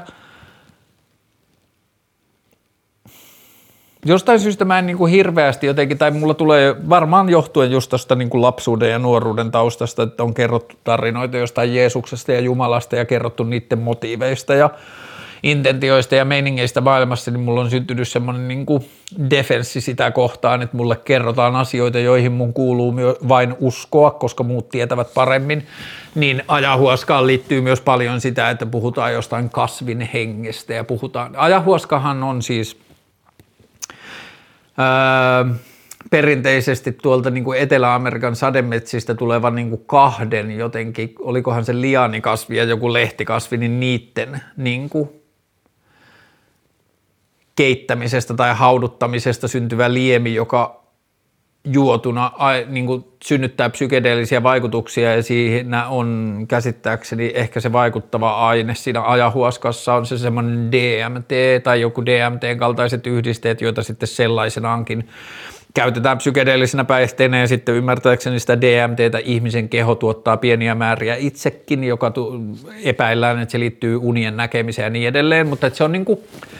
se on periaatteessa luonnontuote ja se on periaatteessa asia, jota ihmisen keho tuottaa itsekin, mutta sitä nautitaan vaan huomattavasti suurempia määriä. Ja mä tiedän esimerkiksi verrattain tunnetun suomalaisen ihmisen, joka oli niin kuin aika tunnettu media-alan työntekijä vuosia sitten, niin se kävi semmoisessa ajahuaska-rituaalissa ja sitten se koki siellä semmoisen valaistumisen, että se mitä se tekee nyt työkseen on jotenkin niin kuin merkityksetöntä ja väärin ja haitallista tai jotain ja sitten se vaan niin kuin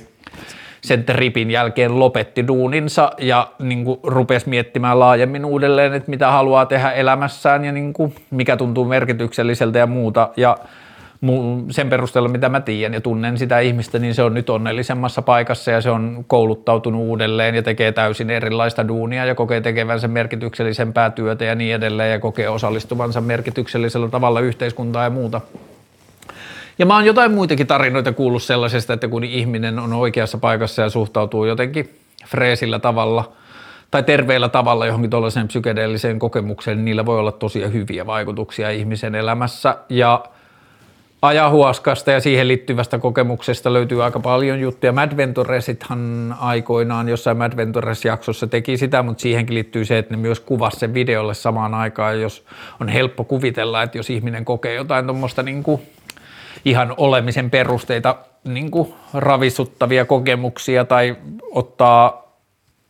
niin kuin kehonsa sellaisia yhdisteitä, niin se, että se tietää saman aikaan olevansa koko ajan kuvattuna ja tallennettuna, niin se voi vaikuttaa siihen kokemukseen monella tavalla, eikä välttämättä niin kivalla tavalla. Mutta, mm, mikä se kysymys oli? Ajatuksia ajahuoska rituaaleista. Niin, mä ehkä mun suhde ajahuoskaan on jotenkin sympaattisempi kuin ehkä välttämättä ajahuoskan rituaaleihin. Et sitten kun tulee tämä ritualistiikka ja uskonnollisuus ja henkisyys ja hengellisyys ja kaikki tollainen, niin sitten se menee mulle vähän vaikeaksi, koska sitten siinä niin kuin vaaditaan ihmiseltä joidenkin asioiden ostamista vain siksi, että joku sanoo, että tämä asia nyt on näin. Vähän niin kuin joku Jeesus ja syntien puolesta kuoleminen. Öö, Mutta joo, mä luulen, että vähän niin kuin sosiaalinen media, niin psykedeelienkin kanssa me ollaan nyt semmoisessa niin uudessa honeymoon vaiheessa, että on ehkä noussut semmoinen kulttuurinen ymmärrys jotenkin konservatiivisten vuosikymmenien jälkeen, että me uskalletaan niin kuin mennä lähemmäksi asioita, jotka tuntuu meitä, meitä kiinnostavan, vaikka ne olisi laittomia – mutta sitten sen takia kun ne on laittomia, niin me saatetaan myös niin jotenkin sille ylireagoida, tai se on meille uusi kulttuurinen ilmiö, niin me vähän niin kuin saatetaan ylireagoida ja tehdä asioille suurempaa merkitystä, kun niillä ehkä välttämättä onkaan. Mutta kun odotetaan maltilla tässä muutamia vuosia tai vuosikymmentä ja sitten tutkimus kehittyy ja terapiamuodot kehittyy ja muuta, niin mä luulen, että psykedeeleillä ja psykedeelihoidoilla voi olla merkittäviäkin hyötyjä ihmisten hyvinvoinnin kanssa, mutta niillä voi olla myös merkittäviä negatiivisia vaikutuksia, jos niiden kanssa ollaan varomattomia.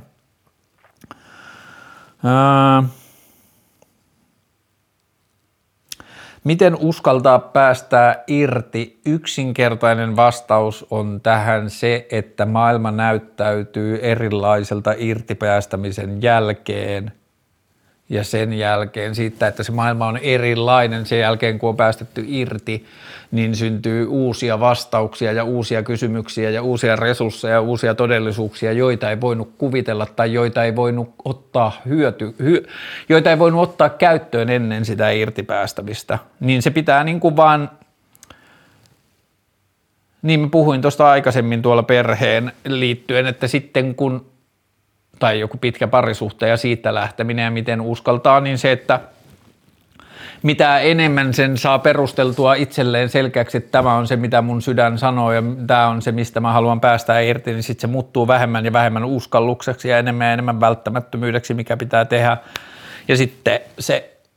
kaikesta irtipäästämisestä, mitä mä oon elämässä tehnyt, niin sitten mä oon vaan huomannut sen jälkeen, että se todellisuus muuttuu ja niin kuin että ihminen, joka ei ole päästänyt vielä irti, ei pysty rationalisoimaan sitä irti päästettyä maailmaa, koska se todellisuus tulee, niin kuin nousee pintaan tai tulee esiin vasta sen jälkeen. Juoksuprojektin kuulumiset, jos sellaisia on, sanoinkohan mä kaikki tuossa alussa, mm, jännittää vähän, kihelmöi paljon, kuukausi lähtöön, kävin tänä aamuna juoksemassa noin 10 kilometriä, maistui hyvältä, mutta ei ole silti mitään verrattuna siihen, että pitää juosta joka päivä toinen sen jälkeen 20 kilometriä tai enemmän, yritän nyt kohti sitä lisätä lenkkejä ja niin kuin juosta mahdollisimman erilaisissa keleissä ja niin kuin olla käyttämättä säätä niin kuin tekosyynä menemät, niin kuin siihen, että jättää menemättä juoksemaan, että niin kuin silloin mulla ei ole enää sitä luksusta, että mä voisin sanoa, että äh, sataa vettä, en jaksa mennä juoksemaan, koska sitten pitää juosta melkein joka päivä, mutta – on vähän semmoiset odottavaiset fiilikset, kun musta tuntuu, että mä oon vähän niin kuin sen repun pakannut loppuun ja tässä vaiheessa se niin kuin tollaisten määrien juokseminen on niin kuin ehkä enemmän pää kuin jalka-asia ja musta tuntuu, että mun keho on ihan ok paikassa sen kanssa ja niin edelleen. Varmasti voin ja voisin harjoitella vielä enemmän, mutta ehkä mulla on joku myös semmoinen osa minusta, joka haluaa, että siinä on oma vastuksensa ja niin kuin haasteensa. Mutta joo, inspiroivaa. Ja sitten tota, mä löysin nyt sellaisen jutun, että kun mä olin ajatellut, että WhatsApp-ryhmä on sellainen ärsyttävä, että mun pitää, niin kuin, että jos joku haluaa tulla WhatsApp-ryhmään, niin sitten mun pitää tallentaa sen numero mun kännykälle ja sitten lisätä se WhatsApp-ryhmään, mutta selviskin, että WhatsApp-ryhmään voi lähettää kutsulinkin, joten mä voin tehdä WhatsApp-ryhmän, ne jotka haluaa seurata sitä juoksemista sitten, niin voi siitä linkistä tulla WhatsApp-ryhmään ja sitten mä voin jakaa sinne joka päivä mun live-lokaation, niin ihmiset voi seurata, missä mä menen ja jos ne haluaa tulla kaveriksi juoksemaan tai moikkaamaan tai mitä tahansa tuomaan sämpylän tien varteen, niin sinne voi siitä seurata, missä mennään ja sitten mä voin niin kuin, että sinne syntyy varmaan niin kuin sen juoksun ajaksi oma semmoinen kommunikoitava mediansa, mutta mä laitan sen linkin sitten jossain vaiheessa jonnekin. Voiko kaukosuhde toimia teini-ikäisenä? Mm, mä en tiedä, onko teini-ikäisyydellä mitään merkitystä siinä, että voiko kaukosuhde toimia vai ei. Se on niin kuin ihmisten tarpeista ja temperamenteista kiinni, että mitä ihminen haluaa elämässä ja mitä se tarvii elämässä ja minkälainen luonne sillä on ja kuinka se ahdistuu ikävästä ja mitä tahansa, että ne kaikki vaikuttaa siihen enemmän kuin se, että onko ihminen teini-ikäinen vai ei. Mutta mitä tulee teini-ikäisyyteen ja rakkauteen, niin sen mä kyllä sanoisin, että ehkä tämä on eri keskustelu ja voitaisiin puhua ihmisyydestä laajemmin, mutta varsinkaan teini-ikäisenä, niin mä ajattelen, että rakkaudelta ei kuuluisi eikä pitäisi eikä lähes saisi odottaa kestävyyttä, vaan siltä olisi hyvä odottaa seikkailua ja niin kuin, kokemuksia ja suuria tunteita ja niin kuin, sydänsuruja ja kaikkea muuta sellaista, että niin kuin rakkaus, mä ajattelen, että se on parhaimmillaan loputtomasti niin kuin oppimista ja kokemista, mutta että varsinkin teini-iässä niin se niin kuin lähes koko rakkauden tehtävä on mun mielestä vaan niin kuin ottaa turpaan ja niin kuin ymmärtää, että minkälainen parisuude tekee onnelliseksi ja minkälainen ihminen ja minkälaiset temperamentit sopii tai ei sovi itsille ja minkälaisille ihmisille pystyy tuottamaan onnellisuutta ja minkälaisille ihmisille pystyy tuottamaan vaikka niin kuin jotain pelkoa ja jännitystä ja mitä tahansa, niin kuin että, että nuoruus on maailman selvittämisen aikaa, niin sitä samaa mä ajattelen myös, että on se vaatimus sinne niin kuin nuoruudessa koetulle rakkaudelle ja rakkaussuhteille, että se on niin kuin oppimisen ja kokemuksen aikaa. mm. Lempiravintolasi ja kahvilasi. Äh, ehkä mun lempiravintola tällä hetkellä on äh, Bull and the Firm Sörkässä ja Plain tuossa Mäkelän kadulla. Äh, lempikahvilani. Mm, kyllä tämä mun keittiön mokkamaster, kun se,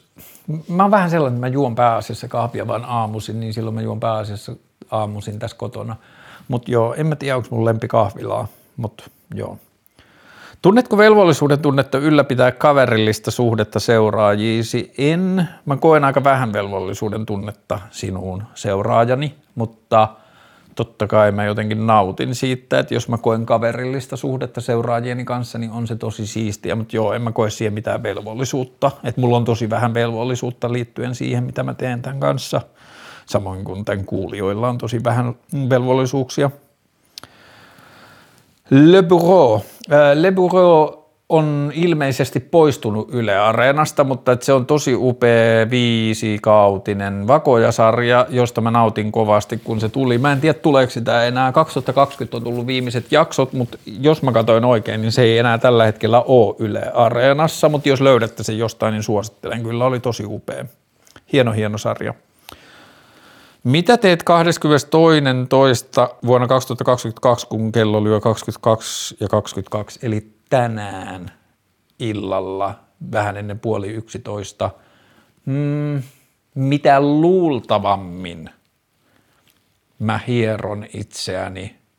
vasten rakkauskumppanini kehoa nukkumaan mennessä ja haen asentoa jossain peittojen ja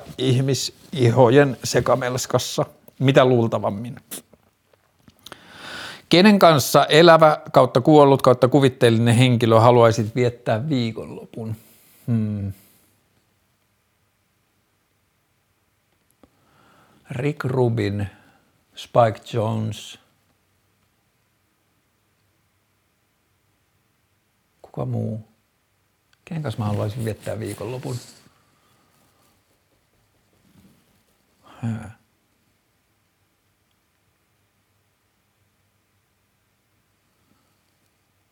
En mä tiedä. Sanotaan vaikka paremman tiedon puutteessa. Sanotaan Rick Rubin tai Spike Jones. Mikä on ollut säväyttävin näyttely kautta museo, on käynti, missä oot käynyt lähiaikoina? Miss, onko mä pitkään aikaan käynyt museoissa tai näyttelyissä?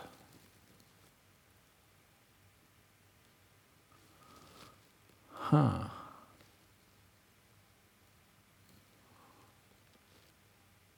Ilmeisesti siitä on aika pitkä aika, kun nyt ei tule mitään mieleen.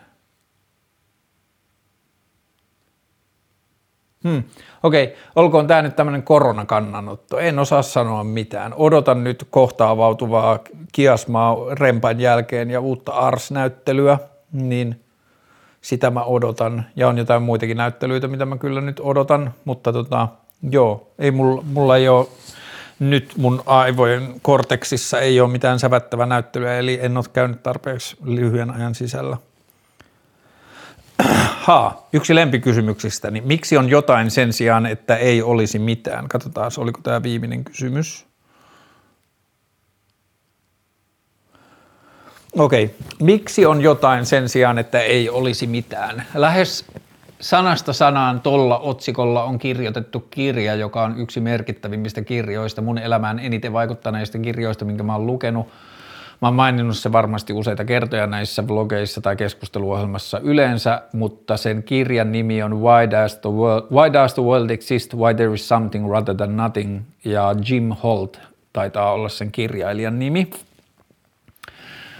Ja Jim Holt siinä kirjassa, se Jim Holt on muistaakseni psykiatri vai psyki- psykologi, ja sitten se lähtee kiertämään maailmaa, kaiken maailman matematiikkoja ja avaruustutkijoita ja filosofeja ja teologeja ja teo, niin kuin uskontotieteilijöitä ja kaikkia pappeja ja bla bla bla. Se lähtee kiertämään maailmaa ja keskustelemaan ihmisten kanssa juuri tästä kysymyksestä, miksi on jotain sen sijaan, ettei olisi yhtään mitään. Ja tota,